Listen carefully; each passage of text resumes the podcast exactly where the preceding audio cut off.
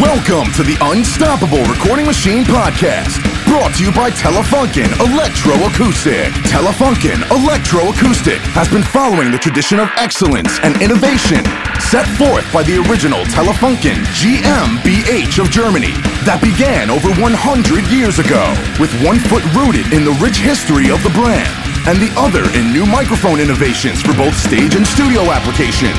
Telefunken Electroacoustic is recognized as one of the industry leaders in top quality microphones. For more info, go to t-funk.com. And now your host, Eyal Levy. Welcome to the URM podcast. I am Eyal Levy.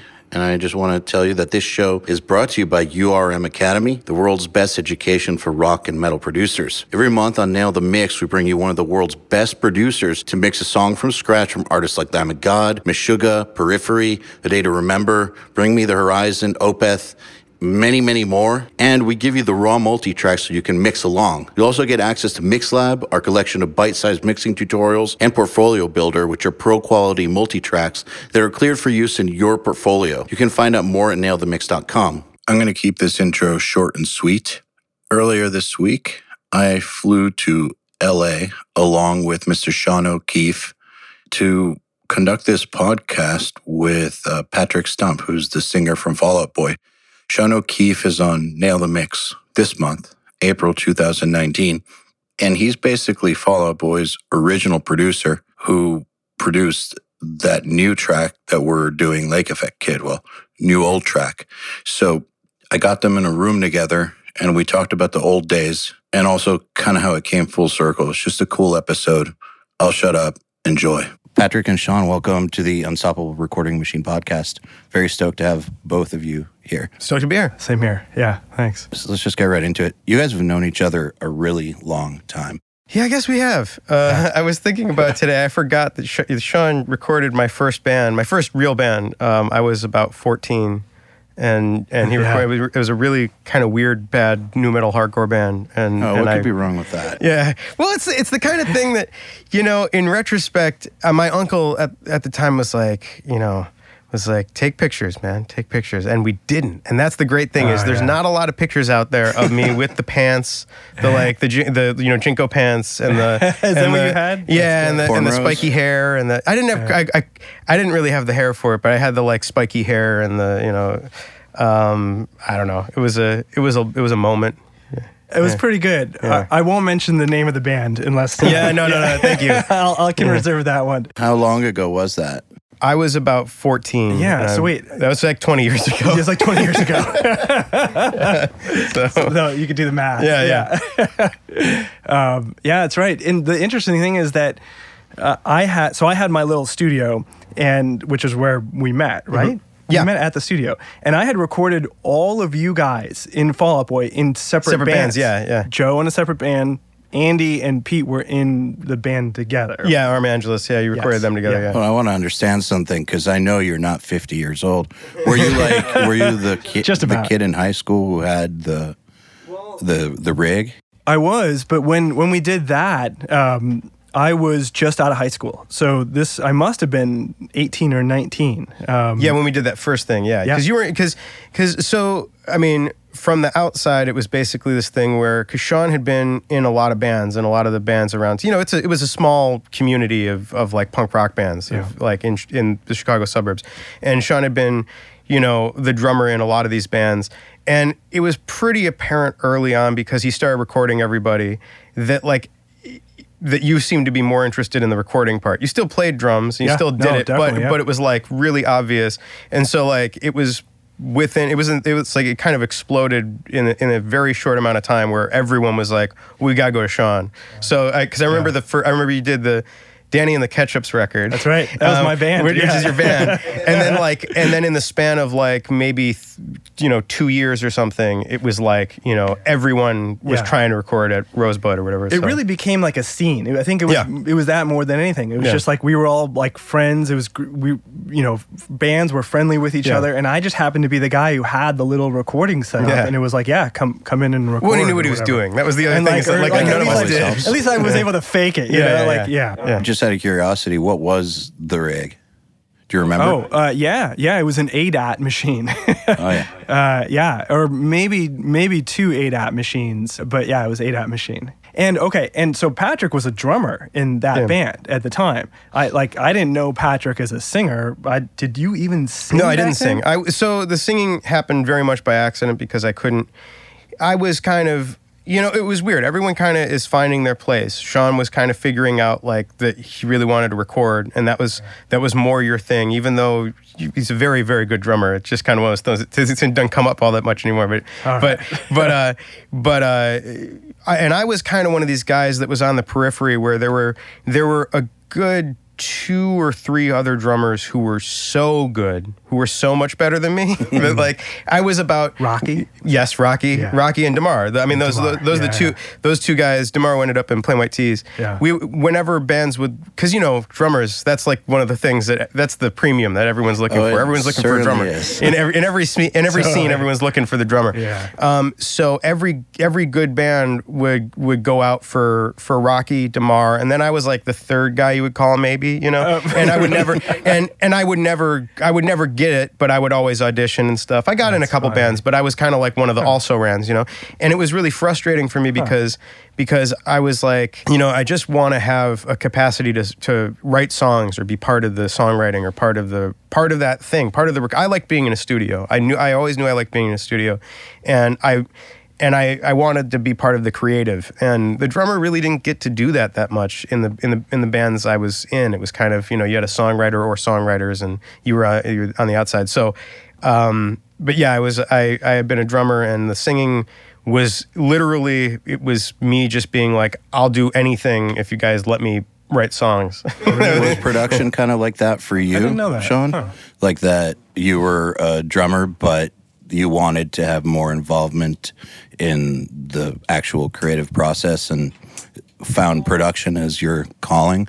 I don't know. I, I, I don't know if I can say that. Um, I don't know. I, I think I just was interested in recording basically, and I and definitely had the thing where I was a drummer and I, I played in bands, but like yeah, the drummers around me, like the good drummers in the bands around me, were noticeably like holy shit, Yeah. those, those guys are good. I better figure out something else. But um, That's a good. It's really good, I think, to, and it, I think it actually is really tough when you're young to realize maybe I'm not great at this one thing, but there's this other thing that I could probably kill at. Well, and I think for a lot of a lot of people that get into recording, especially and songwriting, especially, is you realize like you look around and you see instrumentalists, proper instrumentalists. Like Rocky was a full blown drummer, Yeah, right? And was a yeah, very was he lived and breathed drumming and Mm-hmm. was so so good at it. Yeah. And it was there was no competing with it, right? There was no chance that you were Yeah, ever going to do their it. life. It's exactly like that's Yeah. you're a real full blown instrumentalist. And guys like Sean and I, and this is a thing that we kind of bonded on. It's like, well, I'm not the best drummer, but I'm good enough, and I'm not the best guitar player, but I'm good enough. I'm not the best anything, but I can kind of play a lot of things, right? And you start to go like, oh, like maybe my my role is more like. I know what everyone should do, you know, kind of, and it kind of it kind of becomes produ- it kind of becomes producing, you know what I mean? Like not what not not like that arrogant. I what everyone should do, Right, but you kind of right. know you have a way Yeah. of communicating with other musicians that you know that maybe an instrumentalist, a strict instrumentalist, might not have. Be, might, might, might not be able to because like one thing that i noticed pretty early on was like oh because i because i'm kind of an okay drummer you know even though i'm not the best drummer i can communicate better with Mm-hmm. with my drummer you know than than the other than the guitar players can Yeah. and because i'm you know i'm also a guitar player you kind of become a a and and Sean's also multi multi instrumentalist. I think lang- that kind the of language definitely yeah. opens up. It's yeah. It It's- definitely helps, Well, doesn't it's, it's it? got, Yeah. I was listening to a conductor on NPR talk about you know how about you know having to understand the mechanics of every instrument in an orchestra, and it's Hmm. kind of not. I, I, can mean, it's, I can f- confirm that's true because my dad's a conductor. Oh, yeah? and uh, Oh, no kidding. yeah, he's like that's what he does. And um, when he was in university, you know, Mm-hmm. back in the 1800s, uh, he double majored in violin and percussion. Wow. And then, but also new piano and accordion of all things. but uh, but that accordion's a mystery. yeah. I, That's I don't know of- how that happened, but it did. Um, I think that was his first instrument. Yeah, that understanding is what led him to be world class at Well, conducting. and and you have to be fluent in it is what it was what they were, what they were talking about. So you know, um, which I I I I I don't want to make any. I don't really know anything on the scale of a of an actual conductor, but in a little punk rock sense, you know, when you're Yeah. when you're in a punk rock basement band, Yeah, but you know what you need to do. Yeah. You know for your world. Yeah, exactly. And so so you have an you have a better idea. You know, it, it kind of just became connective tissue. And I think watching the way Sean kind of grew into a producer, it was very it kind of extended out of that where you know somebody in the room has to know how to tie it together you know when you're when you're in a basement you know and whatever one of the four or five of you has to have some idea of what of what you know the second guitar line should be you know Yeah. or what the Yeah. you know what this harmony line's going to be or what you know Yeah. that kind of stuff and and so that was kind of pretty pretty early on that was the thing that i think everyone knew about sean was Mm-hmm. like was like when he was around you were gonna you were gonna sound better you know? Yeah, this is an interesting thing that uh, actually someone I work with told me about. That there's uh, it's it's like a term from business, and you know, sorry, business people if uh, if I butcher this, but basically T-shaped people versus I-shaped people, and ba- an I-shaped person is basically down the straight and narrow, like an instrumentalist, the person who for 30 years didn't go more than one day at a time without practicing guitar six Right. hours. And that is their life. That is what they do. I mean they can write a little and they can you know maybe they can operate pro tools a little but guitar guitar guitar. Yes. and that is what they do. And then there's t-shaped people who have like one thing that they're pretty damn good at you know like hmm. pretty damn good compared to most but then there's a bunch of other things that they have a broad more of a Yeah. broad understanding. In so those are the people that usually can communicate the hmm. vision and that's why they make good producers for instance or songwriters it, it's interesting Yeah, that is. i mean it makes a lot of sense i feel like the sorry No, wait. I have a question for you then, because okay, so I briefly knew you when, Yeah. at that point, right? yeah But then, and I'll okay, and I'll get to when I discover that you were a singer, and I have to a tell that story because it's a fantastic story. Okay, but actually, my question is, and I guess uh, I've actually never asked you this or really understood it. So what? The in between. So when did you start doing that? Like so in Doing high school, singing? like in writing, so i had always tried to be a writer that's like the so for me like from even from when you came in. Yeah. Oh, yeah. Uh, They they didn't really. I didn't know that, That I band didn't really Yeah. have. You know, it was kind of one of these things where since I was a little kid, I I I would compose and write. I wasn't really one of these people that would Oh, write. shit, huh? Yeah. I, I wasn't really one of I these mean, I people guess it that. shouldn't be surprising. But yeah. I don't know. I mean, I did that more. Uh, that led me to play instruments. That was more the thing. Is I wanted to write. I wanted to. I wanted to compose. Really, strictly melodically, harmonically. That was what I wanted to do. Um, from the time I was really little. Like Wow. I remember being. I remember um, my brother got the. Uh, it- so my brother and I shared a room, and he had this uh, Casio in the in the corner of the room, and he had gotten the soundtrack to 1989's Batman, thinking it was going to Oh, be the. Danny Elfman That soundtrack. is a good one. Um, which is amazing, but he got the Prince cassette by accident. he's like, Oh, "Well, I don't want this," and he and he's like, "If you want this, you can have this." And I wore that thing out. I was obsessed with it. I was about five Yeah. years old, and I and I listened to that every day. But I also loved the the Danny Elfman score, and so and my brother had that too. Huh. So I like I just obsessed over those two those two sides of that score. Interesting. And and it's it's really I feel like it's one of those things where if you listen to anything I've ever done, that should be obvious. That like I was really It totally obsessed. makes I was sense really obsessed with the 1989 Batman soundtrack and, That's and all. But um, fantastic. but anyway, so it was me trying to do those things, Huh. and and um, I was kind of an, an ass when I was little. I didn't really want to study or practice, and I had I could kind of I I just could play drums. It wasn't a thing I had to practice at. Yeah, So, you know, not and and I think that kind of stunted me too because I was never going to be a shredder. But me not yeah, right, but me right. not practicing was was was pretty decent. It was better than the other kids in the snare line or Yeah. whatever. And um, so I I kind of just relaxed on that, and I think in a lot of ways that's kind of how I fell into drums. But but um, it was all it was always it was always with the bent of like I want to write your songs, and uh, so were drums kind of like a means to an that. end almost kind of, I mean, kind of. At the, but then there's also a they they were in terms of like this is how I play in bands. But then there's also that innate, you know, I, I'm one of those people. I I know a lot of us are. Most of us that do music are this, but where you'll be you'll be tapping on things and beating and mm-hmm. beating out rhythms on the table without knowing it or Yeah. whatever. That's that's a very that's so I, I do think there's there's that kind of thing where it's well I didn't necessarily practice, but I'm probably always practicing Yeah. on some level. You know, in terms of limb independence, I'll be driving and you know and whatever. My left my you know I well my right foot's on the brake, so my left foot's you know Right, doing the right. do, doing the kick. You know, That's the, one that, that's the one that needs more work anyway. Yeah, exactly. exactly. No, totally. So so you find yourself subconsciously doing these things. So drums kind of they weren't necessarily means to an end, but I think I fell into them because I had the the earliest like start, you know, on them. Like where Yeah, I yeah, where okay. guitar was a little bit harder for me. My dad's a guitar player and and I would Oh, I didn't know and that. yeah, so I would I Huh. would kind of I would kind of you know my hands couldn't he had a, he had this uh, Is he a writer? Did he yeah, write? yeah, he wrote, he wrote songs. He, write, he still writes. He's out there Really? playing songs.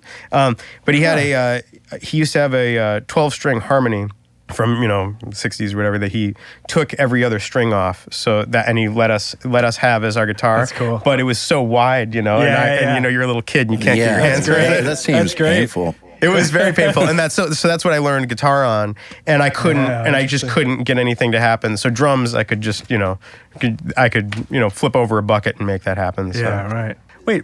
Okay. I'm, well, I'm just. It's funny. I'm just trying to piece together all this time between the drumming and and when I discovered you as a singer because I literally never thought about Well, I that never, I never thought of me singing. That was never Yeah. part of the thing. The, me singing happened because progressively it got less. I got more and more frustrated with the the lack of capacity to contribute to the music. Yeah, you know, okay, like I, I was, okay. I just all I wanted to do. The only reason I wanted to be in bands was to be part of writing the music and part of the, of the. There's something about when when I was a little kid. I got a um, a tape recorder from my grandparents, uh, this little blue tape recorder, and it blew my mind that I could take that tape recorder and take my mom's tape recorder, I'd borrow my mom's, and I would press record, uh, you know, I'd press record, sing into it, and then I could play it back on the other one and Yeah, press record, yeah. and I could start layering things. Yeah. and I and it was That's it was amazing. It was the coolest thing, and it That's was so the best. I exciting. had a similar- And, yeah. and no, I mean, I think Same we've here. all yeah, Yeah, we've yeah, all done that. do. Yeah, yeah, It- it's the coolest Yeah, thing, right? great, yeah. And it was such a like you know eye-opening thing like you know you're playing with harmonies and and that was really what composition was to me was the idea of of I can layer these things together and so it was kind of interwoven with recording to me um It's cool. but but I but I was in bands and they wouldn't let me do it. You know, you, you're- it's like it was this thing. It's the silliest thing. I don't know where it comes from. Even though all the drummers that I know are like the most musically capable people I know, but but they're like, oh well, drummers aren't musicians. You know, it's, I think that especially in the late '90s and stuff, there was that stigma about Yeah. drummers. I don't, I don't know if it's true so much anymore. Yeah. but Yeah, I I, don't- I I, know hear it as exactly much what you're talking about. Yeah, wow, what a weird thing it was though. It was this big cultural thing. It was almost like you know the dumb blonde jokes, where it was like the Yeah. drummer jokes. It was like Absolutely. this, this stereotype that came out of nowhere, where you're like, what? like, like I mean, the guy that has the most limb independence. I don't, I don't Right, know. right, right, right. It, it's weird. At least uh, the thing I've noticed coming from the metal world Mm-hmm. is uh, drummers have gotten a lot better. So I do think they're respected a lot more. Like I remember maybe Mm-hmm.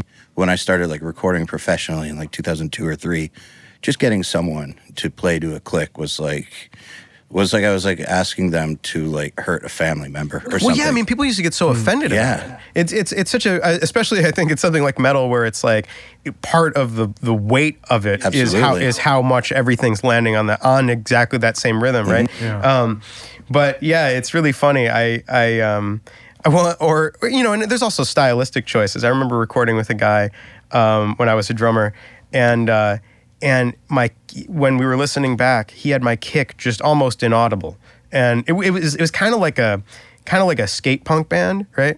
And and my kick drum was just not there, and I'm like, this is like ninety percent of this band, Totally, right? yeah, yeah, is yeah, that one instrument? He's Yeah, like, totally. he's like, well, you didn't use very many dynamics, and I'm like, come on, oh, man, okay. Like, turn the fader off the exactly. but, but yeah, no, but anyway, but the but the click thing, that's that's one of those ones that you know I learned a lot about that on on working on uh, take this to your grave was the Me too. was the way was the way you can you can groove within a click you know? Absolutely. is that like that's almost it's funny people people will be like oh I don't need a click I mean it was- you can't feel the beat and it's like no it's harder I think to like feel the beat within the click you know to, to feel your groove within a click I mean that's like Yeah, it's hard. it's like tough it's like Yeah. Plus, this is a big one, I think. Uh, you can program clicks to speed up and slow down. So, which I do all the Yeah, time, well- you know, depending on what it is. But yes, you can, and it's like so there's no reason not to. yeah, it's it's a very so well, you know, I, I guess you know maybe in the days of because I, I know we're all all old enough to have dealt with tape and probably Yes. had a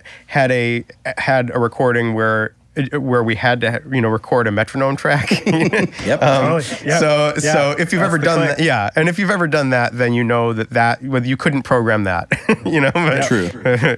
but otherwise, you know, I got to give the story then of when I discovered you were a singer. Um, because, okay, so from that gap of when I guess you're 14 to when, when was Uh, that? I was then? about 17. So it was really about three years uh, from the time we met were to the time. still in high school. Yeah, I was Holy still in, shit. still Okay. very much in high school. And and so yeah, the background was I I just got sick and tired of no one letting me write songs, and that was the only reason I had I I even Wow. tried to sing.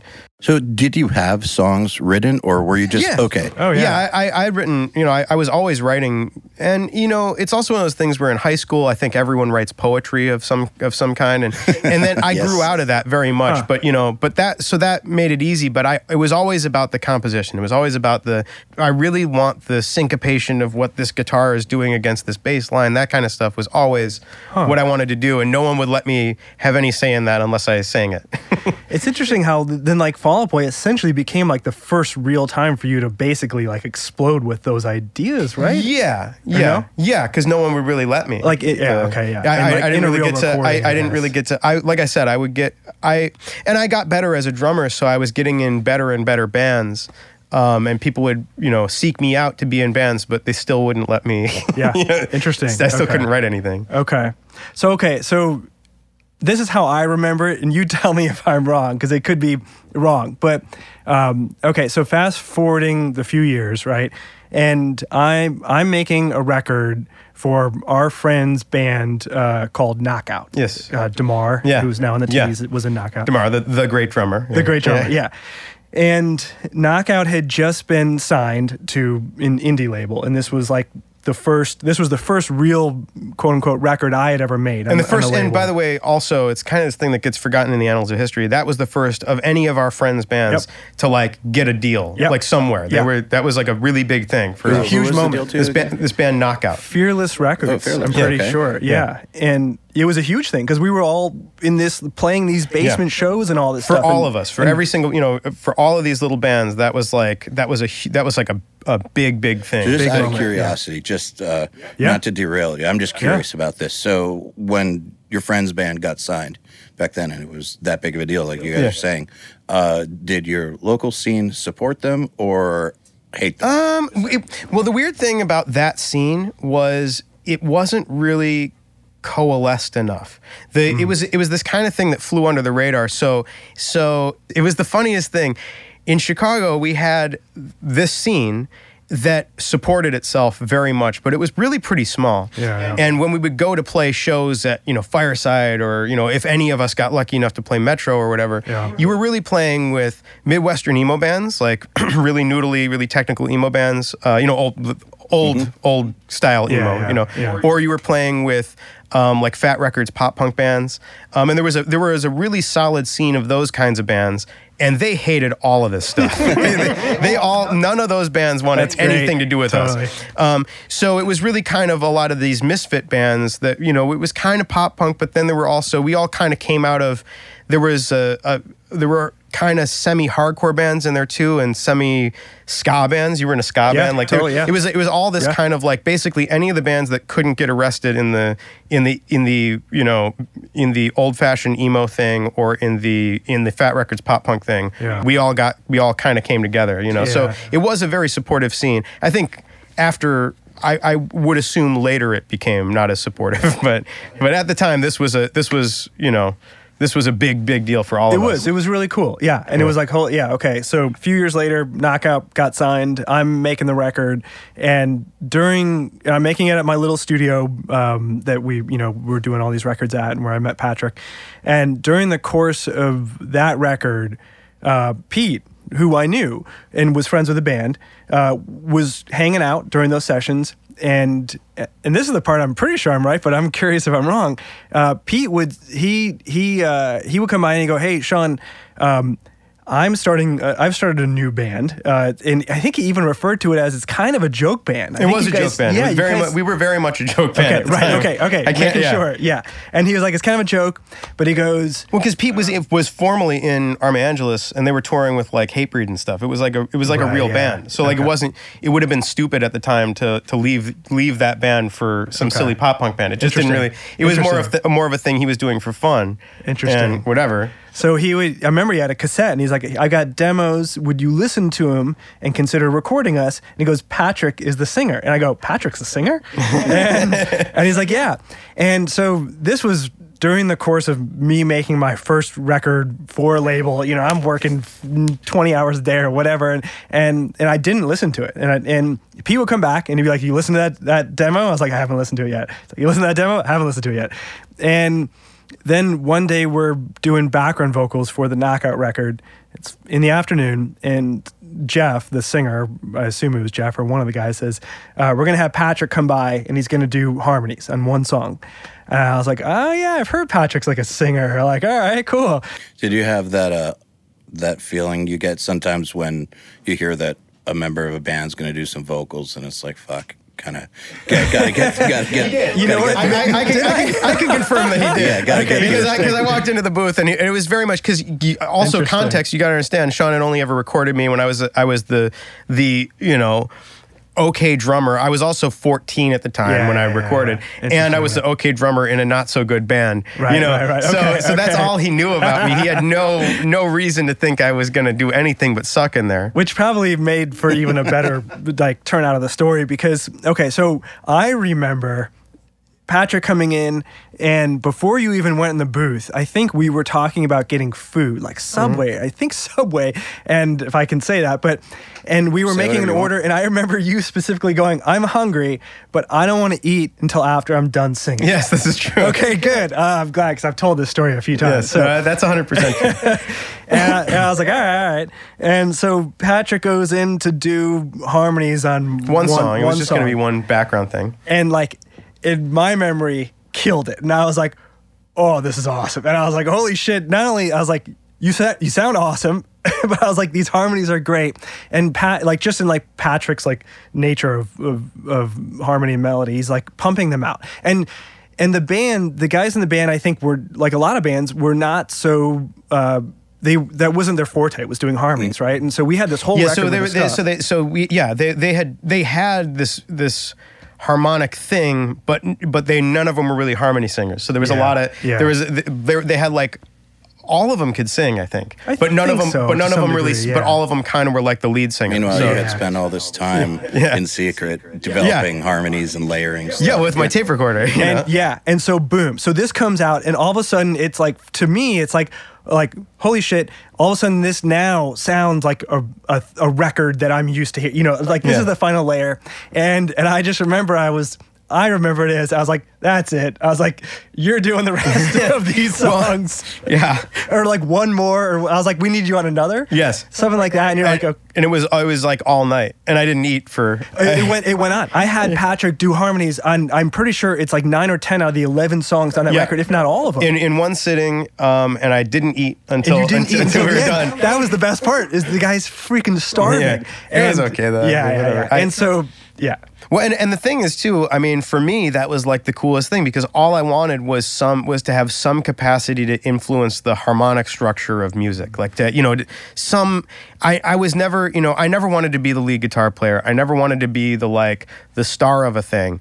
I, but when I was playing drums, I didn't get to be any like a bass player can change can change the you know change it from the root to the to a Yeah. to a suspension right and mm-hmm. that's like Yeah. that's so much power that a bass player has right a drummer you can change a lot but you never really impact the harmony the, the harmonic structure Yeah. and and that was like the coolest thing for me like to you know like someone was finally letting me do that and i was like and i was like sure i'll, I'll stay Yeah. here all night Yeah. you know i think my mom was was like where are you that's You know? great. It's interesting. I just wanted to say you've been talking about harmonic structure a lot. Um, one of the things that I wanted to talk about um, just in my notes was about melody writing, and obviously without great harmonic movement and structure and getting that right, y there's not going to be a good melody that can come of it. So was, was that the goal? Oh yeah, and it's so funny because I feel like I, I know you know this. I know we all know this because we all work in music and we all. It's like you know beating your head against a wall. No one, even on the periphery, ever gets that. It's always like melody, melody, melody, and you're like the melody is the least important thing, really. I mean, at the end of the day, and I know that sounds ridiculous, but the melody is entirely dependent on on what's happening around it. 100%. It's it's or or and and even even what's implied. So even if you have a, um, you know, I was thinking of that zombie song. Um, where it starts off and it's just a it's just a, a lead vocal solo it's so much of what makes that vocal work even though it's a solo vocal is the implied harmonics of what's happening Totally. what, what you're being led to believe the chord structure is is is what moves it. So without the without the harmony the melody means nothing to me. And that's and that's always one of the things that i i get really frustrated with is is uh, it's one of the reasons why i kind of quit the songwriter for hire thing um, because when you're in a when you're in a songwriting session, you, you're with somebody else and and I like to I'm like what are the hard things to do? I think the hardest thing is to find the lyric because that's especially in pop songs that's the that's the thing everyone walks away remembering. That's the hard part really. Um, the groove that's like the other and that's the other thing. If you have if there are songs terrible songs that have a good lyric and a good groove and everything else is awful Oh, yeah. Go that, that work. The very successful songs that have a great groove and a, and a and a really solid lyric and garbage everything else right? So that's Hmm. you're already most of the way there. But every time people would be like you know melody melody and they start humming or, or something i'm like don't do that. Don't even don't even be tempted to do that. Figure out the rest of it first. And then it's like it's almost like writing dialogue. I was I read a screenwriting book one time and they talked about like dialogue's the fun part. Do that last because that's the hard part. You have to earn that kind of when you're when you're working on it. It's like you know that you can write the dialogue. That you have to build the story first. You have to build the whatever. You have to build the framework of what you're going to be, what your characters are going to be interacting in. And that's how I, I think about melody. Is like melody is the fun part. Get to that last because if you don't have the backbone of the song, your melody doesn't matter at all. You know. That's awesome. You can just not to trivialize great melodies, but you know that's the part that you can improvise and emote and Yeah. get inspired over. But you're right, without setting the stage for it, it's nothing. And it, that's it's the same, w- not just with vocals, with like great guitar solos. Like that Hotel California solo Yeah. would not be what it is without Absolutely. harmonic movement. No, no question. And I think that's one of the things I, also think it's a problem as a singer with with vocals is that people don't really tend to think of vocals as an instrument. Don't t- don't tend to think of it in terms of what it's doing melodically within a harmonic structure. Even I, when I started, I I found myself um, I was on I was on a record with uh, Neal Avron who produced us after after the, we worked with Sean, and I was I was in the booth for something, and there was a passing note. I can't remember. It was just in between you know two two notes. I had this little run, and he's like, "Well, what note is that? What what note are you trying to hit there?" And I'm like, "I don't know." And he's like, "You should know. you should have a plan for every everything your voice is doing. Should be a note. You know, I mean, it's it, it shouldn't be." Even if you're even if you're doing some sort of portamento thing, you should still know exactly where you're Yeah. starting and where you're ending. It's interesting how a lot of singers sometimes don't they don't know that, and I, I don't mean it in a, in a bad way, but Oh, they like really don't. yeah, it's interesting. Like like sometimes if if if I'll be in the studio with a singer who's having a hard time, I'll ask like, can you you know can you play that Yeah. on the piano? Do you know that melody? And they'll sometimes it'll take them a while to find it, and it- and Yeah. And I think, but it's cool. I've, I've at least I've seen times when they do find it and they make some connection. It's like, oh, holy cow! Oh, yeah, I mean, it's- these are just like no, I mean it's it's it's a huge part of it. In fact, on uh, "Take This to Your Grave," there's a there's a moment. Maybe it's on "Where's Your Boy."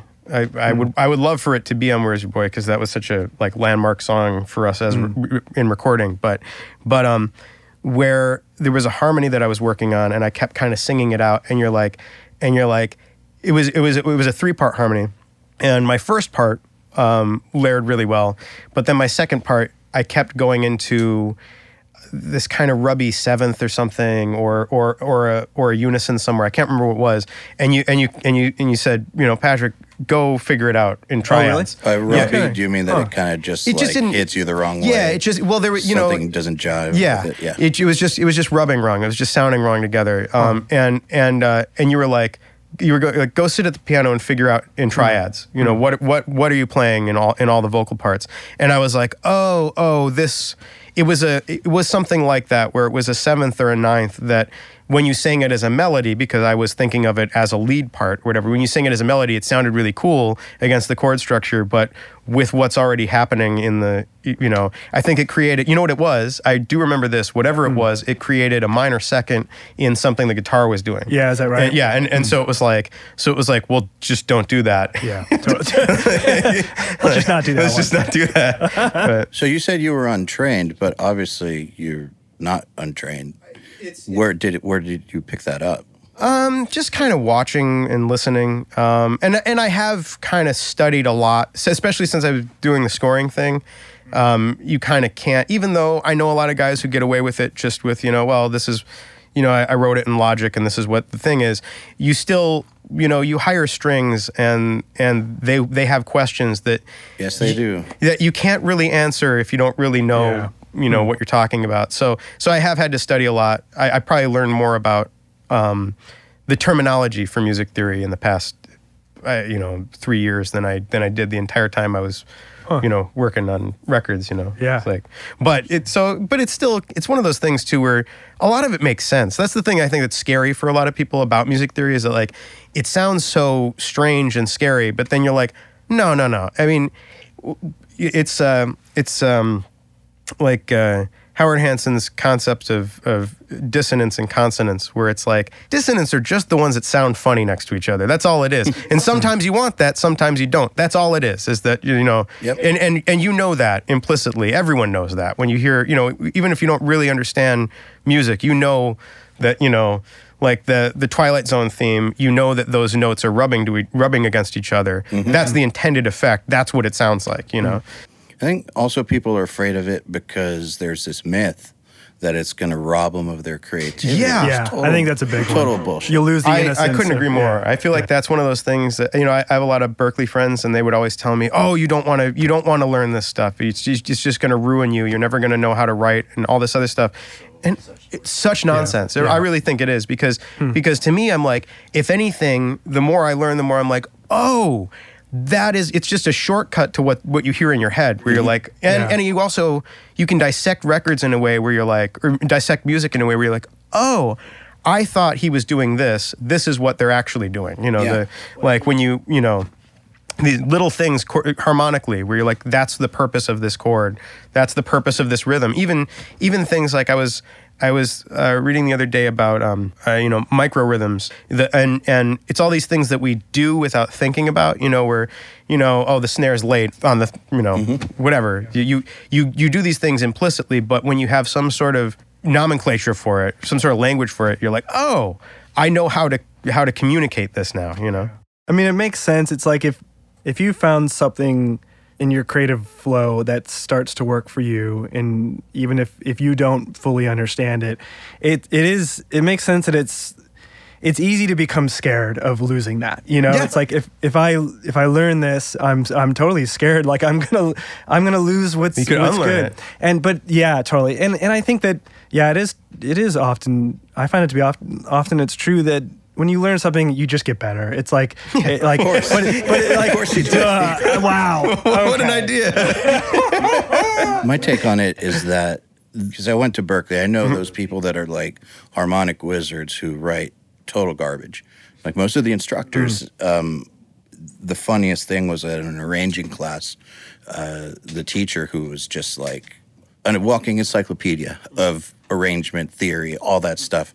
She played us her music because she just got it recorded, and it was like the worst thing I've ever heard. But my my take is that uh, they weren't going to write good stuff anyways. It, like the it's independent of each other. Harmonic knowledge and talent for writing are not they're two independent variables and if you put them together like someone that is a good writer and they know their shit that's awesome absolutely well that's but it's not one or the other Well, it's funny you mentioned that. I uh, my brother um, has no particular. He hasn't really carried on with a particular interest in music, but he's a very gifted writer. When we were little, when we were kids, he, he's about five years older than me, and when we were Huh. kids, he would sit there and plunk out these songs. And one of his his best buddies ended up um, teaching theory at, at Yale. And and um, and he was so frustrated with like this is a guy who spent his whole life devoted it to music and the study of it. And my brother would sit at a piano and just not really thinking, just plunk out something really catchy and really, really, really, you would you would find yourself humming. And he's like, "How do you do that?" you know, his his friends like, "How do you do that? That's ridiculous." And my brother's like, "I don't know," you know.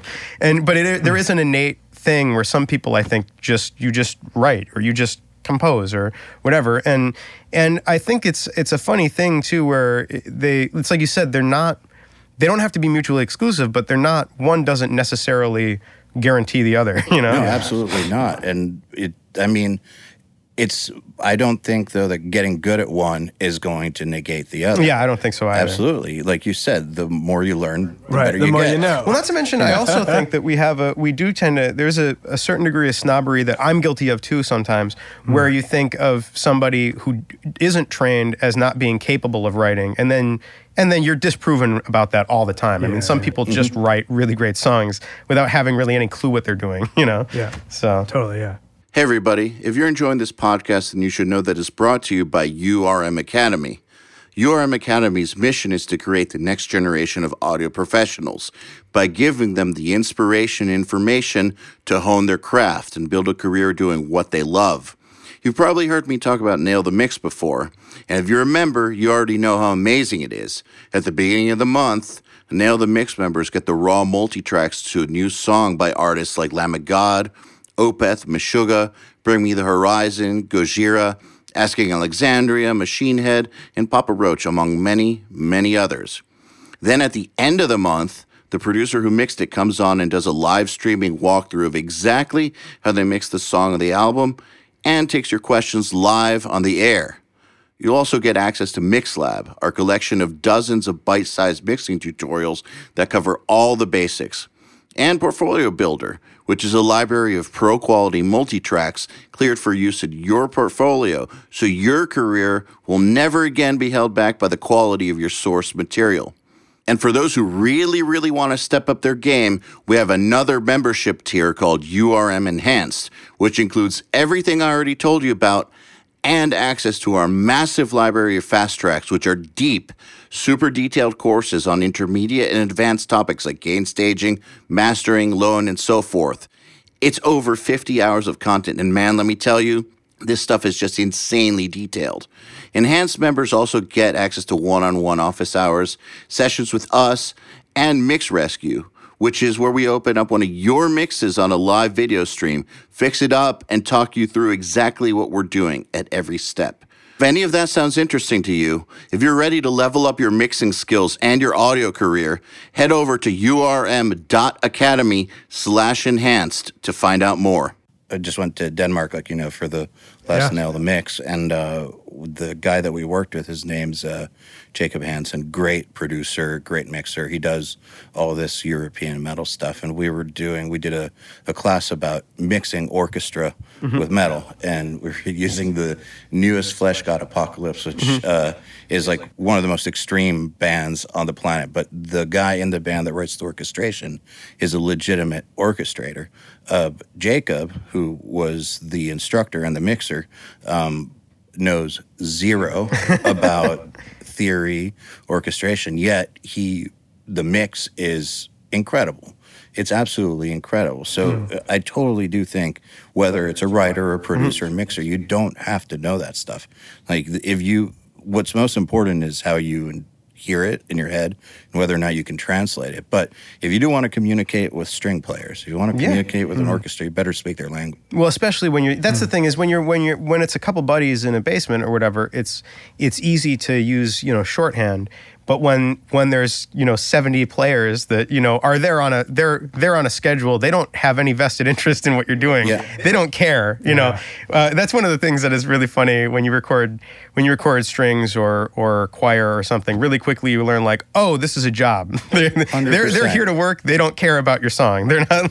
You know, like Interesting. yeah. you tell them what they need to do and they're going to do it and then Yeah. the second that clock is up they're out they're out of the room Right, you know right, right. so um so yeah it definitely it helps to to know what you're talking about so So back to talking about when you shocked him with vocals. Right. Uh, how did you get them You said you were having trouble getting people to take you seriously enough to let you do any vocals. How did you get them to let you do vocals in the first place to where anyone even recommended it to them? Well, so the the you know I've told this story a lot, so so I'll try not to give the canned version. But the the the band basically Pete and Joe had wanted to start a pop punk band or something melodic, something something more fun because they had been in really they were doing exclusively really heavy bands and that was and that was all they did and um, they just wanted to play around with something you know fun and I I was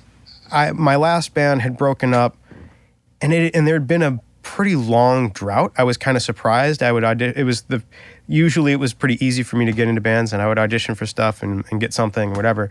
And there was this kind of I can't remember how long it was, but you know, in in teenage terms, it felt like eons. You know, where I, where no one was no one was really letting me play in their band or whatever. And uh, I bumped into Joe, and he was talking about uh, Pete Wentz, uh, and you know that they were putting together a band. I'm like Wentz, like he's like in real bands, that, like tour and stuff. Like, and I was like, well, I'll, s- I want to see what that is. I want to see what the vibe is. And Joe had said they're looking for a guitar player, a singer, and a drummer. That's you know right at the point it was just Pete and Joe, and I'm like. And I was kind of bluffing because I'd only ever played drums in bands, but I was like, I could do one of those, I'm sure, in a pop punk band, sure, whatever. I was being kind of arrogant because like I didn't take pop punk very seriously. I'm like, sure, whatever. One of those, I'm sure I could do. And um, but I went in kind of with an agenda of like, I'm going to play my song. I'm going to play a couple songs for them, and you know, and see what you know, see if I can get them to take my songs because that's all I really wanted. I wanted to make songs and make music really, and um, but I had my kit set up in the corner, knowing that that was what was going to be the thing. they come over, I play them a couple songs, and I, it wasn't even in my mind to even consider being a singer. It, I was, at most, I was like, well, I could be the rhythm guitar player, you know, and who does maybe backups or something. But I, it, and that was never even a thought of mine. Interesting. Okay, Um, yeah. And I play, I play a couple songs, and they lean over to each other, and Pete goes, "I think this guy should sing." And Joe, Joe had told him that, by the way. Joe had heard something I had done. Um, I posted some song somewhere again. I think I was trying to just get people to let me write songs, and I posted on like MP3.com or something, No you know, shit. whatever, a know song that. I had written or something. And Joe Huh. had heard that, and he's like, "Oh, this guy can sing." I didn't. They knew before I did, and it was kind of like, Yeah, okay. "You should sing," and I'm like, "What'd you think of the song?" You know, whatever. Right, right, right. And um, and uh, it really Good. it really started from there. So so it was kind of, I mean, it's really like one of those, you know, those Disney movies from the '90s where he, you know, like the kid had no clue. Yeah. You know, like where you just find out that you're really that you're, you know, that you can throw a, you can throw a really, you can throw the football really far. It was just one of those things things. yeah. I had no idea. It wasn't. And and the other thing too that's weird to me is, I didn't know that that that that wasn't a thing everyone could do. I had no. Sing? Yeah, I had Ah, no idea. right. I, you know, I hadn't really had a lot of experience with other people singing, Hmm. so I didn't know that it was. I thought everyone could sing to some degree. You know, If only that were true. yeah, yeah. Now, now I right. understand. But I, I just didn't. I, I, I had never experienced people singing really badly. I guess I don't know, and so I didn't know that. What that, that I, you know, um, and I also kind of had a. I had the blind luck of being a drummer, so my rhythm was pretty good. So I could, I could do a lot of. And that also, that was the other thing too, is because I was a drummer. Then we're doing all these stacked harmonies, and they were lining up really well. You know. Yeah, which is huge. So was it a major relief for you? Like went in there and knocked it out, and you're like, Fuck when yeah. he did, during when he did those background vocals. Yeah. Oh yeah. Oh yeah. Of course. Yeah, it was huge. Yeah. Yeah, it was a relief for the record I was working on because it made um, made the record better. It made me feel like um, it. It, I looked better because like I had this like extra element in the record, you know, like my ego or whatever. um, yeah, um, and um, Sean was amazing at record. I can't I can't stress enough like for what we had to work with, it was pretty magical going into Sean's studio. I still listen to those records and I'm like or I listen back on those I'm like it's crazy that it's crazy how we pulled this together. You know, now, you know, it, this was a this was a long time ago. So now it it would be fairly easy to make a record sound like that. At the time, it was a lot of work and it was I was very hmm. impressed with like I'm still impressed with how good we made those records sound. I am Like, too, actually. Yeah, yeah. I think it's just like I think back to that. It just has to be we were just totally determined, basically, Yeah. and like had an endless amount of energy and yeah, We're talking about youthful energy. I remember those days uh, of I can't do it anymore, but like Yeah. 36 hour long sessions, just going for it. Oh man, yeah, no, we we did all of that, and that was the other thing too. Is I think Yeah. Sean and I both had this like kid in a candy store kind of thing where when you have an excuse to like stay up till you know six in the morning working on, like I remember, remember the the feedback. We we we spent. We spent fucking hours on just like Okay, I'm just starting to on the feedback. Yeah, On- there's yeah. there's this uh, somewhere on "Take This to Your Grave." I think it's between two songs. There's this there's this like feedback Yeah. that goes on for like thirty or forty seconds. yeah. We could not have spent more time, you know, getting that just so you know. We want to because there's like there's layers of it where and then the, and then it plays across the stereo field where one comes in on the right and then one comes Totally. down the left and there's one that comes down down the middle and we're like no that's too soon that one should come here and and we and and I think we actually were going in and we couldn't I don't think we had Melodyne or anything at the time but we were Yeah, we were going in and trying Yeah. to tune them like by by by like you know uh by you know we were trying to get it to work and and so if it if it uh if it wasn't making exactly the right note then I, then you know we would go back and record me standing a little bit further from the from the amp or whatever we were we really you know and it's this thing that I no one cares about Yeah, no one cares about now. ever. You know no one cared about it then, but Or then. even in the, even in the band, we, we showed it to the band, That and they're like, up. "Cool." Yeah. But the two of us were like, "Oh man, this like is- yeah, we spent all night. It's funny. Yeah, actually, totally randomly, I was driving the other day in my iTunes, like uh, in my car. If I like Mm-hmm. just get in, sometimes it just shuffles iTunes or whatever, and and a f- that song came on from "Take This to Your Grave," Yeah. and I listened through, and you know, I hadn't heard it in forever, and I was like, ah, and and then in the end happened with that feedback, and I had completely forgotten we did it, which is so funny because I. Other than that happening a few weeks ago, I haven't heard that probably in 15 years. Yeah, no, me- Yeah, and I do remember thinking like, oh, that's like pretty like like orchestrated or something. like we worked- okay, like we worked so hard on Yeah. that damn feedback. that's pretty good. but yeah, it's those kind of things, you know. I mean, we, it- you know, when you're, yeah, when you're, because we were, we were just not teenagers. I think I still was actually. You were a teenager, but- yeah. But like, so you know, you have that thing, and like, there's also that thing where you're. It, when you're the kind of person that wants to be in a studio and you have an excuse to be in a studio, it's Yeah. like we're gonna. Yeah. It's a really cool thing. Oh, it's Yeah. amazing! Like you, you were sleeping there for a oh, while. Oh, totally. Yeah. like- oh, totally. Like, All right. Yeah. So I it, I have along these lines. This is this is maybe my all time one of my favorite stories. Um, and I think I've maybe told it once before publicly. Um, but um, uh, okay. So when when we were making when we were making the record, um, we okay. And again, you have to stop me if this is wrong Okay. because this is how I remember it. It out. Yeah. So when we were making the record, we we were up at like a smart studios, a nice like full blown recording studio, cutting like the rhythm section or guitars, and Yep. drums and guitars. Um, and and we did your scratch vocal there. Yes. And we cut we cut those guitars to tape. We were on a tape machine, and they have like they have a, a super fancy mic collection. They had a Neumann U47, Yes. a ten thousand dollar microphone. Okay, yeah. Which, which I asked if we could record, on. they're like, "No, no, you can't."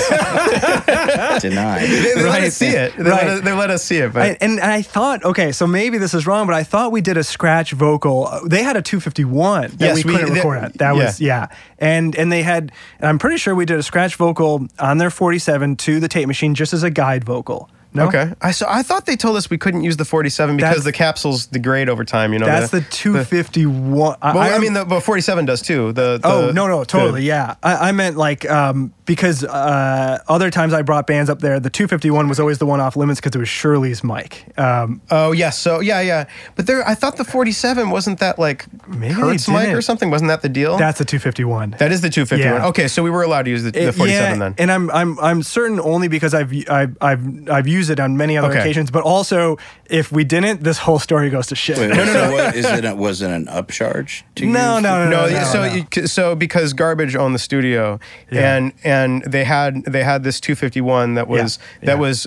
Uh, that was used on uh, in utero, Yeah. and then it became uh, Shirley Manson's mic. It was Yeah. like her her vocal mic for everything. It was a 251. I, Yeah. I you're right. That's totally But- the So it was her 251. It was her 251. It was And- Shirley's, yeah, and yeah. and and you could look at it in the basement. They would show it to you, Right. But but you're not allowed to use it. Totally. not- and and um, yeah. Anyway. Okay, so so we use the 47. We settled for the Oh, we 47. settled for the Right, yeah. 47. Mm. and so Pat, Pat- Darn. Patrick does a you know his some guide vocal scratch vocals on the 47 basically. Um, you know, so we had a vocal or whatever. Okay, so uh, the plan was to do the guitars and bass at Smart, and then because we didn't have enough money to stay there and do all the vocals and the over, and the rest of the overdubs, um, we went back to my little studio where like Mm-hmm. Patrick and I met. And it was just this little place. At that point, I had Pro Tools, but um, and we were doing. The plan was do his lead vocals, uh, background vocals, and all the other Mm-hmm. stuff until we mixed it, right? Um, and I remember uh, we go to do Patrick's lead, and I don't have a 47, right? I have I forget what it was at the time, but probably a, thousand dollar microphone Yeah. at the most, and um, and we're recording to kind of primitive Pro Tools, but um, and at one point we needed to reference your scratch vocal and uh, for a part or something like that, and we pull it up, and and I remember thinking. Holy shit! The scratch vocal sounds so much better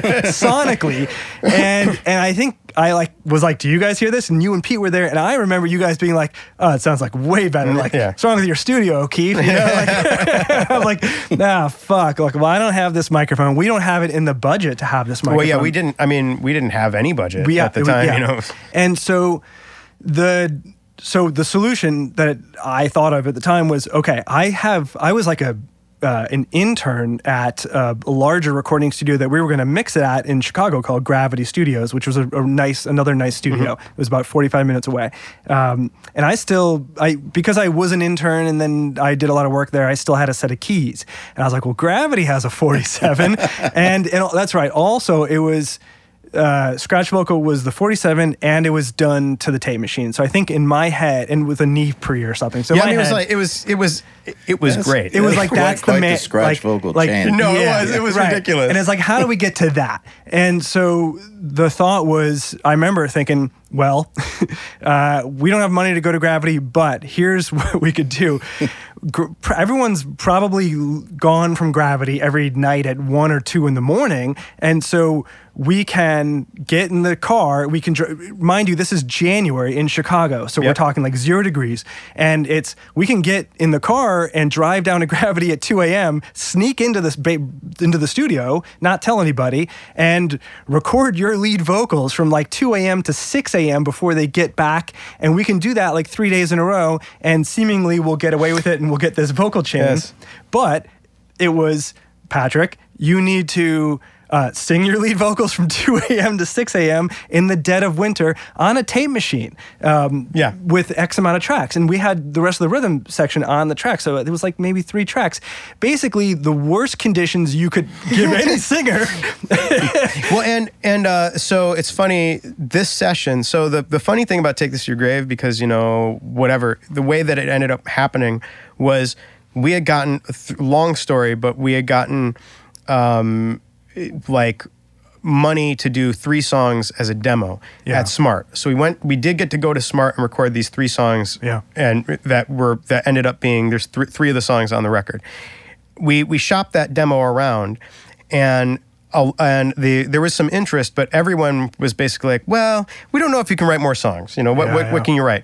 So we go back and with our now our own money, which was none, was re- we we record two more songs. I don't remember which was the one of them, but the other oh no, it was Grenade Jumper and Hey and, Chris and Where's Your yeah, Boy? Grenade Jumper and and Where's Your Boy? Yeah. and and that was this session was was these two songs that we and so we're sneaking into to Oh, gravity funny. Late at night and and yeah, okay, we were it was it was funny man like the um gravity wasn't in a by any means in a bad area but it wasn't a great area no, yeah. and yeah, it was before and- Wicker Park was Everything Wicker gets a Park. little worse yeah, at yeah, two in the yeah, morning. yeah, yeah, exactly. And that's the other thing too. Yeah, definitely, And our van broke down. Um, and it was kind of also one of these things where like the van didn't really fully lock or anything like that. Oh, So yeah. so somebody had to stand guard of the van. That's um, outside in the middle of winter in Chicago. Zero in- Yeah, degrees. zero degrees. And and uh, man, the stuff you see at, at you know four in the morning on North Avenue. North Avenue It's in pretty Wicker crazy. Park in like 2002. Yeah, 2002, yeah. North yeah. Avenue in Atlanta, which is where I live, also in that time period was Shady. Oh, yeah. Something Yeah, no, about say North, Avenue. Go Avenues. Yeah. figure. It's, Yeah, it's right, universal. so were those um, the song? Those two songs were kind of like prove yourself. yeah, and and So uh, and you had to do whatever it took. To, Yeah. And so it was basically, yeah, beg, borrow, steal, you know, Yeah. make this thing sound good. And we did, and, and it worked. And it, and uh, Where's Your Boy? That was basically the, out because we had that and we had the song Dead on Arrival. And those two songs kind of convinced everybody, convinced ultimately Fueled by Ramen, you know, like, okay, we'll, we'll sign you. So, but Yeah. the record wasn't made as one album. We had had those five songs recorded and in two different, Yeah, two- totally two, different. Yeah, like, like six or eight months apart. Yeah, yeah. And then it was okay. Here's budget. Now real budget. We did have real budget. Yeah. But here's real budget to go and record seven more songs at Smart. So- Yeah, that's right. Yeah. Yeah. It's funny how that works because uh, I'll often get asked, you know, by people like, oh, is it okay, you know, is it okay if we split up the drums like this week and then we do drums for a record this week? And, and like people who might be Fall Out Boy fans, and I'm like, yeah, like, do you, Yes. did, can you tell that? Can you, can you pinpoint which songs and take this to your grave were done in this period, this period, and this period because they were done in three totally Well, different and sections. and parts. So you uh, funny, th- not so funny story. I don't know if you want me to tell this story.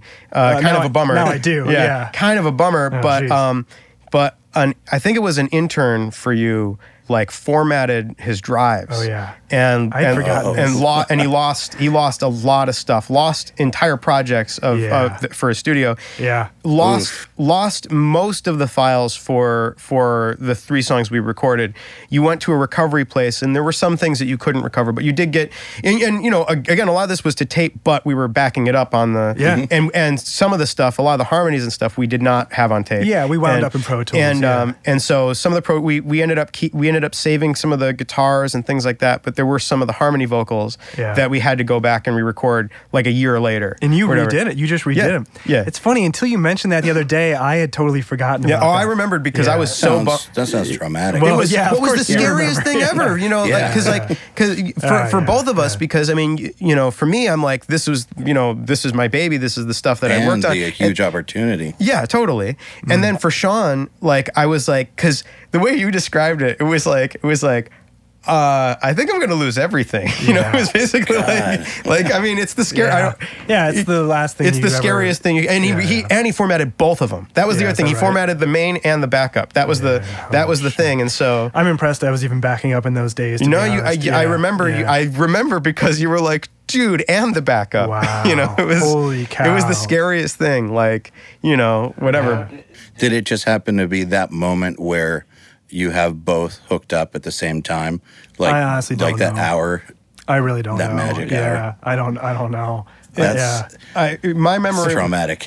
yeah. Yeah. I'm sorry. I'm sorry to bring it Oh up. No! It's. I mean, now it doesn't matter anymore. You know. but it was such a, it was such a scary time, you know, to be like, you know, and and for us, we're like, we have we have a deadline to make for this album for our first album. Yeah. Um, so now we have to, and and we don't know how much we lost. We have no idea. There's this uh, story about um, Toy Story 2 that this is actually exactly what happened to Toy Story No 2. kidding. Yeah, it's true true story that, that Toy Story 2 somebody somebody erased all of the hard drives and by chance and and whatever and it was like almost completed. And by chance some someone in the sound department or something had it on their laptop had a copy on their laptop that they weren't supposed to have but they oh, but like to make things easier So or did he get fired And- or no they, they, they ended up yeah they saved the entire film or whatever. I would but hope but it kind of felt like that where like for a minute there you're like I think we lost the whole thing. I think we you know I don't know what we lost. And so That so- is so brutal. I, I once Hmm. uh, in 2005, my studio got struck by lightning. oh my gosh uh, while I was backing things up. So, jeez. you know, this was before cloud backup. So I had the main drive, the backup drive, and the computer um, all hooked up at the same time and heard a storm start brewing. And in the South, lightning is a real issue. So I was like, well, there's three minutes left on the backup. Uh, the moment this backup is done, I'm pulling everything out of the walls. Well, like at two minutes, the place got struck by lightning. My gosh. And when I say everything exploded, I mean it exploded. And, Really? uh, yeah, and everything was gone. Luckily, Holy cow! yeah, it was so bad. But one of the bands was there with me, so they believed me, obviously, because they saw it, 'cause they saw it happen. Fair So enough. we just re-recorded their stuff, but the other bands did not Wow. believe me because you know, Yeah. it's one Why of would those- you? Yeah, My studio I got would- struck by lightning. Yeah, Like- I lost your whole record. okay. yeah, they definitely did not believe me. My Right. dog ate your check. right. Do you use cloud backups now? yeah, Backblaze. Yeah. Backblaze. I'm not It's familiar my with that. cloud. one. I've heard, I've heard, I've heard uh, that one. A lot of, a lot of people are using that now. Yeah, yeah. That's a good one. Gotta do it, boys and girls. Yeah, please. no. Right. Yeah, you do. back You up do. everything. It's, but yeah, it was a, it was a very scary, very scary time. We're gonna record. But anyway, but the point is that you can record you can record years apart and have and have a have Totally. a cohesive sounding song. Yeah, I mean, somehow we did, Yeah. which was kind of amazing, I think. Well, Yeah. did you remix everything at the very end? No, no. So actually, that's interesting. Um, and again, this is you. You correct me if I'm wrong here, but um, pretty sure this is this is right. Um, so we made um, obviously we made the whole record. These guys had a tour that was scheduled like immediately after the recording. Um, we finished recording, right? And so they, meaning I had to mix the record while they were gone, or I had to mix the rest of the record. These seven songs. We had had five that were done. Those Yeah, we were done done for a long time. Yeah. Again, another like eight months or so, they were done. Yeah, and so and and I and the plan was I'm going to mix the other seven, and and I think my plan was I'm going to remix at least a few of the like the original ones we did, like Dead on Arrival and Saturday, and uh, maybe one other, and Homesick at Space Camp. Yeah, and I Yeah. wanted to like top my mix. I remember that was my thought. But okay, so but the trick is is that I'm mixing at Gravity, which is on at that time it's a vintage Neve, and there's there's no recall of any kind. The band's on tour, and so I'm left to mix the record and make every print on my own. And then ha- I had to play it for these guys when they got back from tour, which is maybe like the most like um, amount of anxiety I've ever had as a mixer because here, like, I'm like trying to mix this like their debut record. It was a big deal for for me for sure, and I knew it was for them, and uh, there was no going back. And so I mixed those seven songs by myself, and this is pre.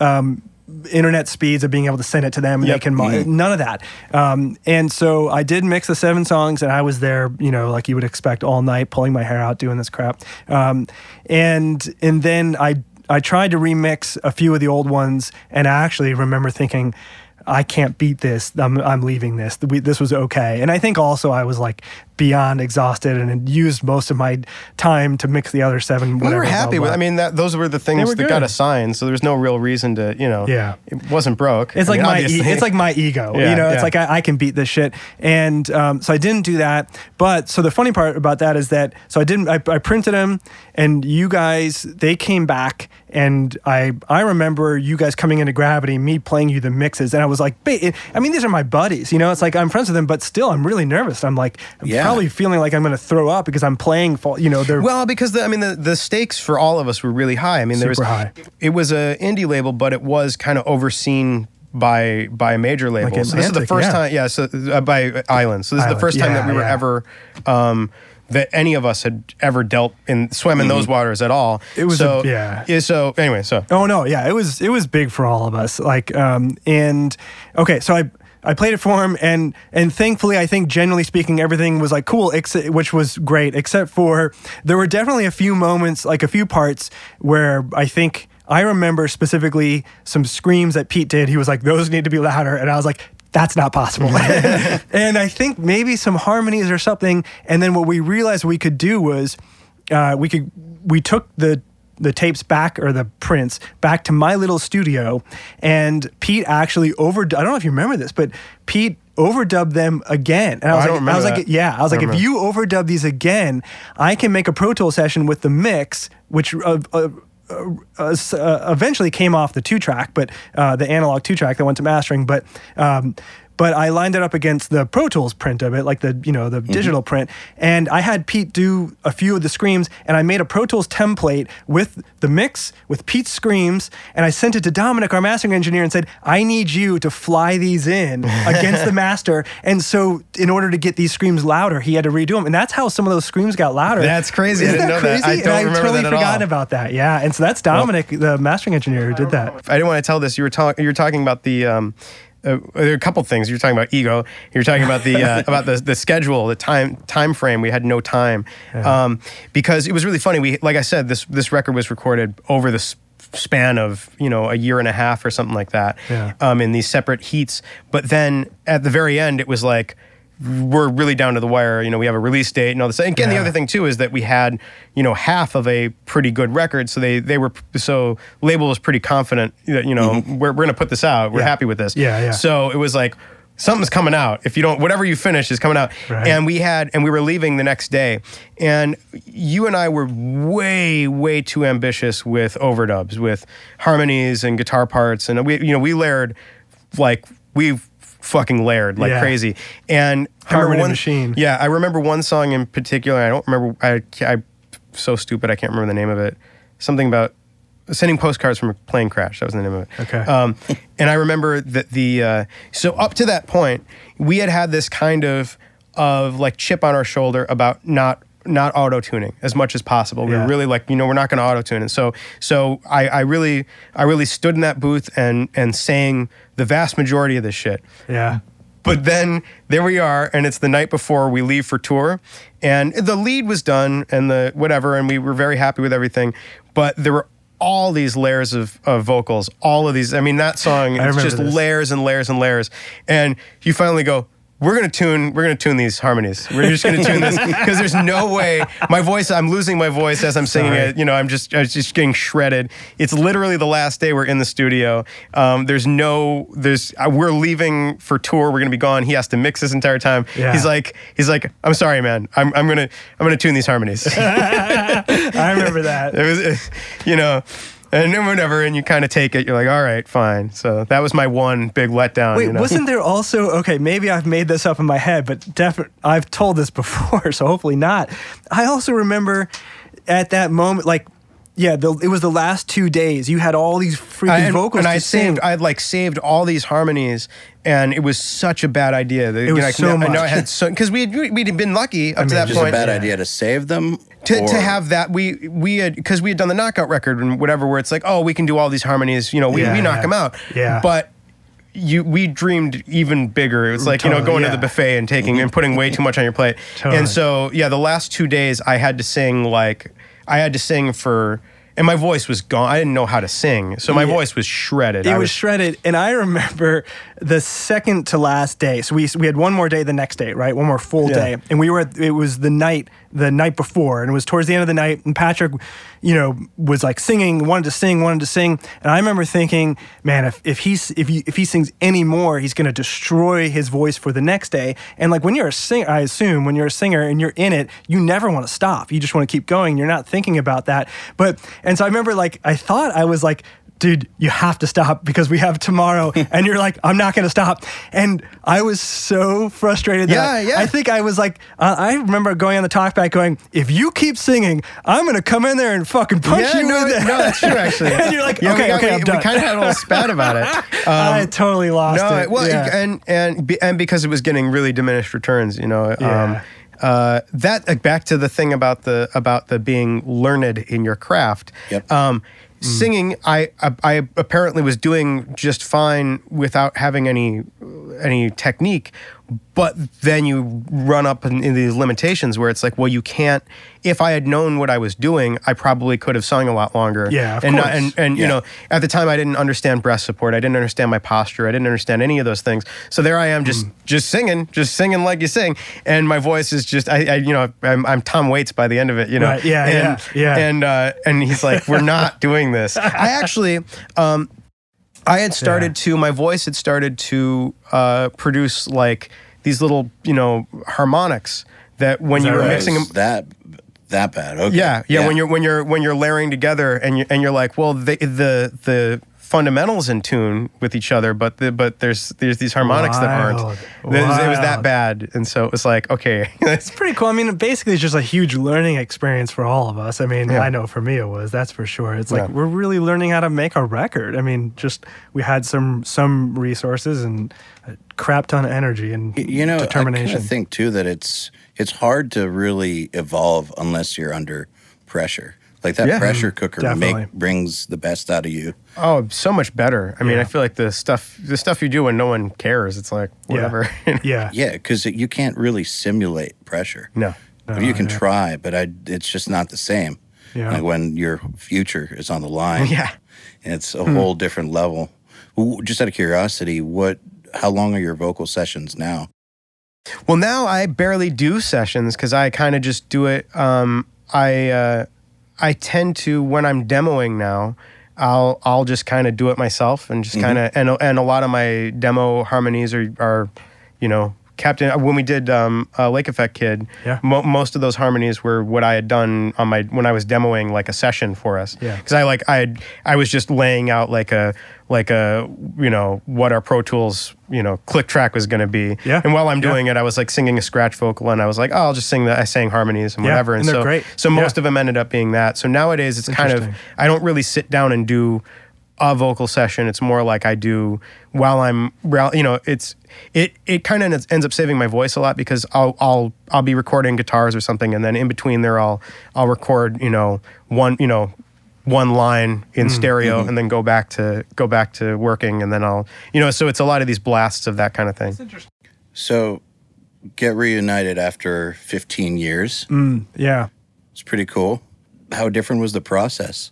Like, I mean, because, you know, when I think back 15 years ago, I mean, I was still the same person, but not entirely. Like, you guys have had entire careers since then. Yeah. Um, I actually would wonder what you would think because I feel like, Yeah. it- you know, you've you've seen us. I'm curious know. what you think. Yeah. Yeah. Um, I don't know. I, I thought it was kind of, in a lot of ways, just getting back to it. It was kind of weird. It was, you know, because we had had a, a really kind of good way of communicating, you know, and, and most of the time, too, it was the two of us in the studio all day and Yeah. then and then everybody else was very involved but it was one of those things where we were the guys that would stay late and Yeah, whatever yeah. so Yeah. and that was it was pretty much just back to that Yeah. you know what i mean like Yeah.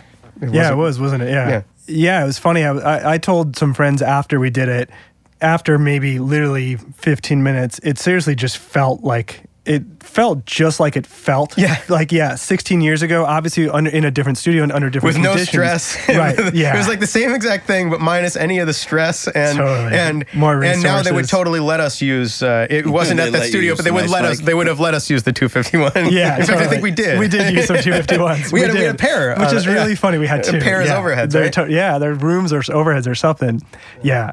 But yeah, it is. It, yeah, it really did just feel like it really went right back into the old. Like I, I was, I noticed like our sense of humor is between. Yeah, the jokes like are all the same. They were all the same. Like, like our dyna- and the dynamic of like who weighs in on what and who Yeah. pushes what things. It was Yeah. just like that, you know.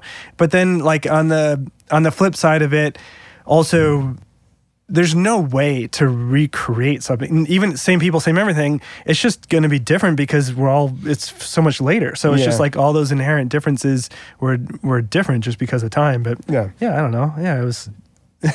yeah, it was. It was pretty Sounds like it was a good time, though. It was a great. great time. Yeah. It was hilarious. It, was was, really really fun.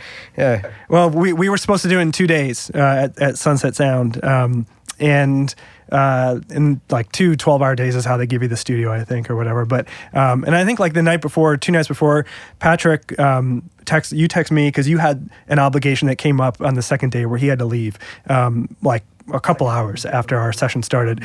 and a couple hours after. I guess So it kind of did, yeah, because it Yeah, really yeah, like yeah, pushed it got the pressure the second day would typically be like Patrick and I, yeah, and um, and we're like, cool, we're gonna do it, and it was just like great, we're still gonna make it happen, and um, yeah, and we and we so we spent the first day and we really we just went through everything, right? We did everything, but I do remember thinking Yeah. that we would probably still do your lead vocal the second day for whatever reason. I had that in my head, um, but um, we had been going for I, I remember this at least um, eleven hours. We get the studio for twelve. I mean, I'm sure you could stay longer if you need to, but um, and and Patrick had. I mean, at that point, Patrick had done all of his stuff piano organ guitars. I mean it, was a full day.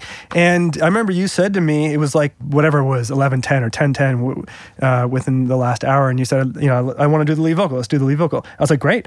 And and i think i remember saying to you like we got 50 minutes. Is that cool? And you're like great let's do it. And i was like awesome. And yeah and he just like like typical went in the booth and just um and i'm i'm kind of commenting on this mainly because you were talking about like how you do lead vocals today. And i don't know if maybe this is Yeah. you know this was this one studio version of many i'm sure of how you do it. But like but he did it in one you know we just did it like uh, normal i guess in one sitting and just went through and Yeah. i thought it was awesome. Like there's a ton of harmonies, but you're saying that those are from the demo? Sort of, yeah. So what, what, what? Well, so weird. We had this song was was one that we had demoed um, a bunch of years ago uh, on a record, uh, Folie à Deux, and we and and it kind of came back up as like, hey, we should record this song for real because it was a, a, there- it was out there as a demo, and so it, I, I kind of told Sean this when we when we put the session together. He's like, we can't change much production wise because the audience has already heard a demo version; they're already acquainted with it. So basically, we need to do mm-hmm. a properly recorded version of this song. So structurally, we're not because that's another thing too is Yeah. every producer has a different methodology, but Sean and, and and I, the way I'm used to working and the way I'm used to being worked with, we really get our hands dirty with you know s- song structure, that kind of stuff. And it was like we can't change anything Yeah, you've got the most much. We- massive case of demoitis because it's everyone. Your yeah, everyone's fans heard love it. it. Yeah. So we so we've heard it. We know what it is. So we can't change it. It is Yeah. the demo, but we have to now record a, a proper version of it. So so I said I basically I was like um, so I was recording a I, I was basically to try and expedite our recording process, I was playing with, you know, just setting out a tempo and maybe having a scratch track for for Andy to play to, so we didn't have to deal with that on the day, you know.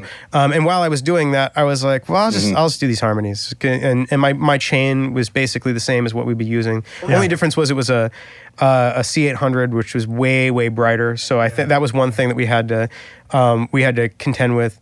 Um, but you know, you, we EQ'd it. It was Yeah. fine. So just like in your personal yeah, writing well, room. in my, in my, I, I'm in between studios right now, so it was in my closet. I love it. His personal studio is a closet. He showed me a picture. I'm it's like, a closet. that I looks like got a there's a there's a C800. There's you know uh, my vocal chain in a in a in a rack and and my you know my my shirts. It's, great. It's great. So um, so but whatever. So I I, I kind of um, I brought those in and I was kind of you know.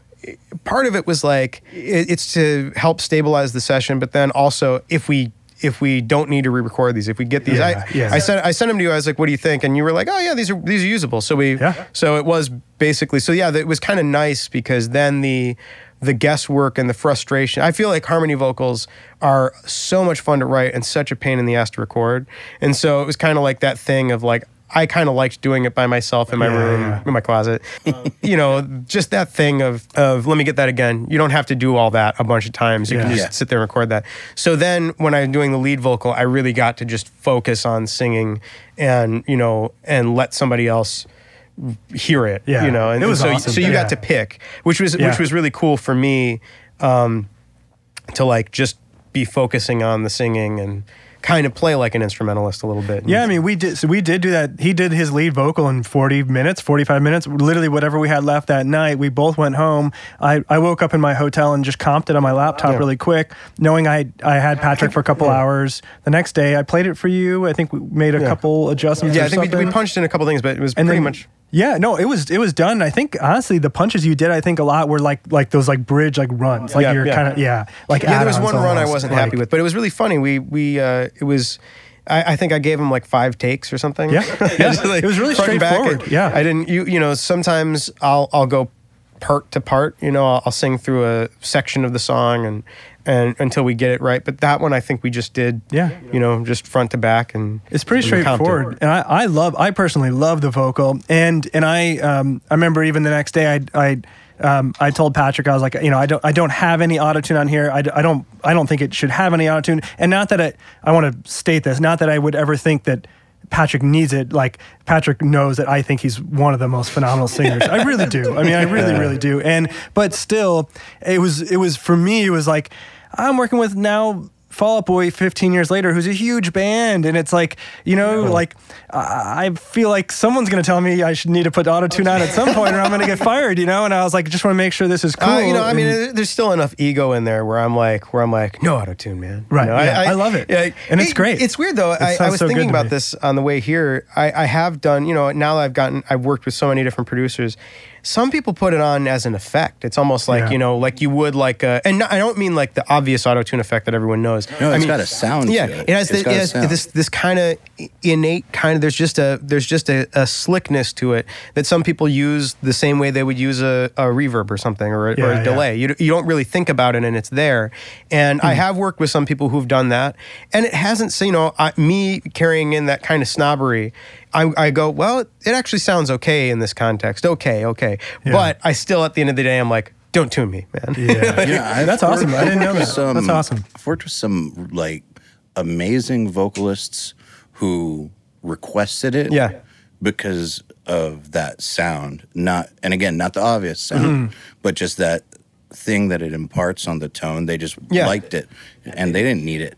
Oh yeah. Well, the, um, uh, when I we, we did a record with Babyface, and um, and he, it, it was very much part of his chain. He had a he had a Yeah, that's hardware uh, auto tune, and it was and kidding. yeah, and and it was very much part of at the time anyway. It was just part of the chain. Yeah. and it was really funny because his his engineer, I wish I could remember the guy's name.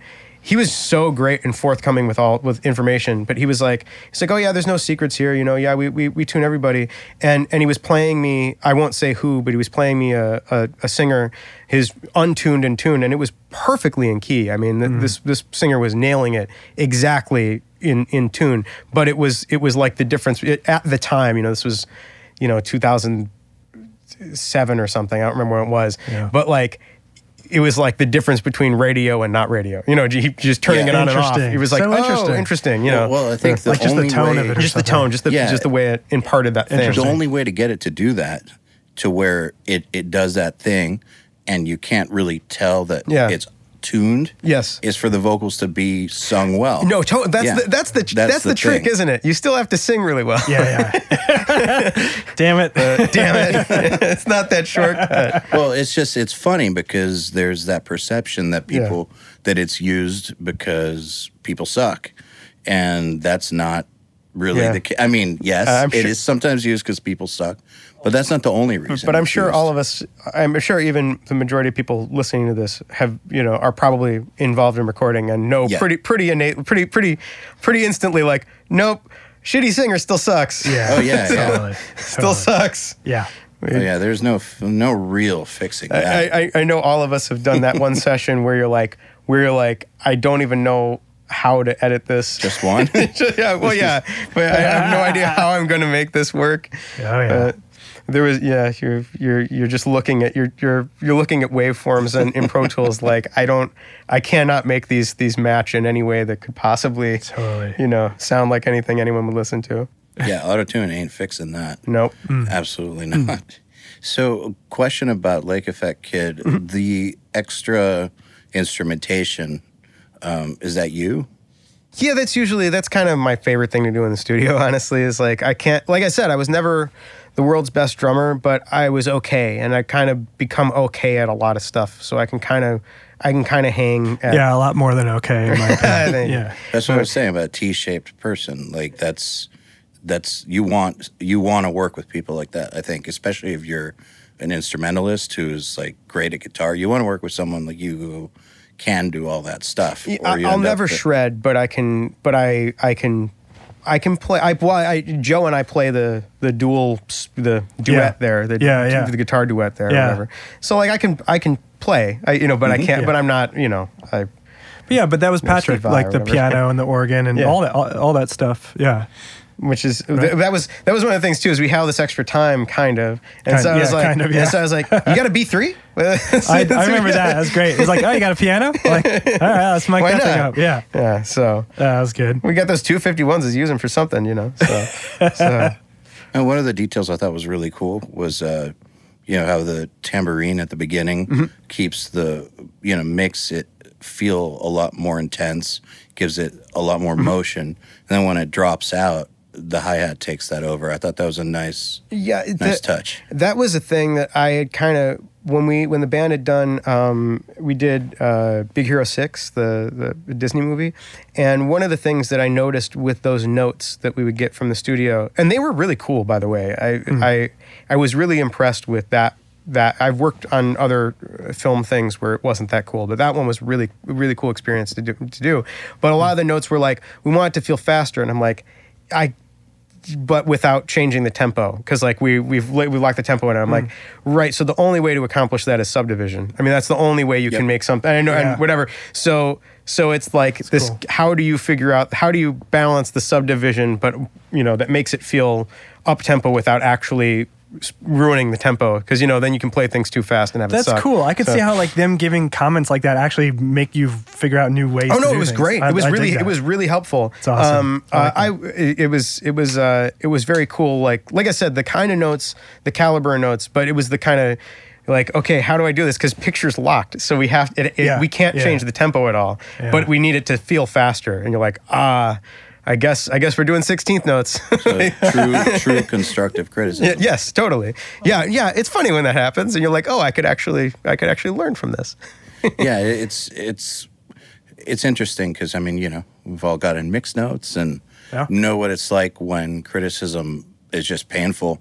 But then every once in a while, there are people who know how to communicate and tell you something they want that forces you to evolve your uh, abilities. Well, that was Sean and I have known each other long enough that that we've allowed each other to get really angry in front of each other.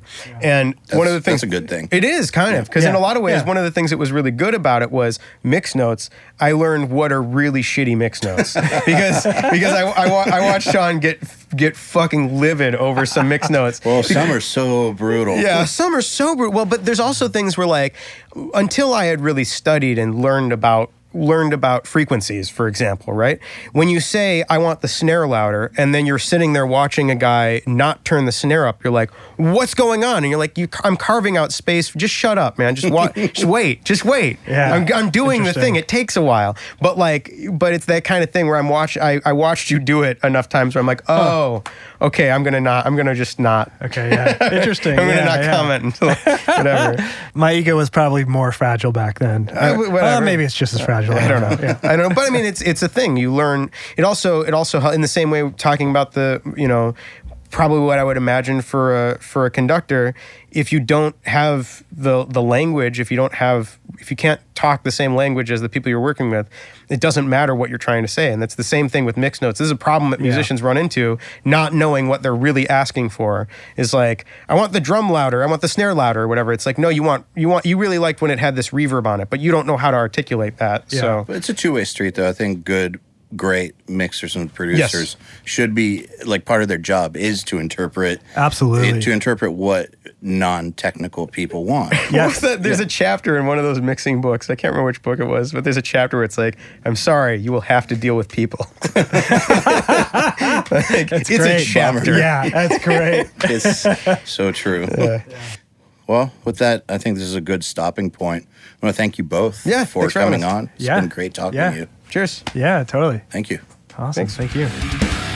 This episode of the Unstoppable Recording Machine podcast has been brought to you by Telefunken Electroacoustic. Telefunken Electroacoustic has been following the tradition of excellence and innovation set forth by the original Telefunken GmbH of Germany that began over 100 years ago, with one foot rooted in the rich history of the brand and the other in new microphone innovations for both stage and studio applications. Telefunken Electroacoustic is recognized as one of the industry leaders in top quality microphones. For more info, go to t-funk.com.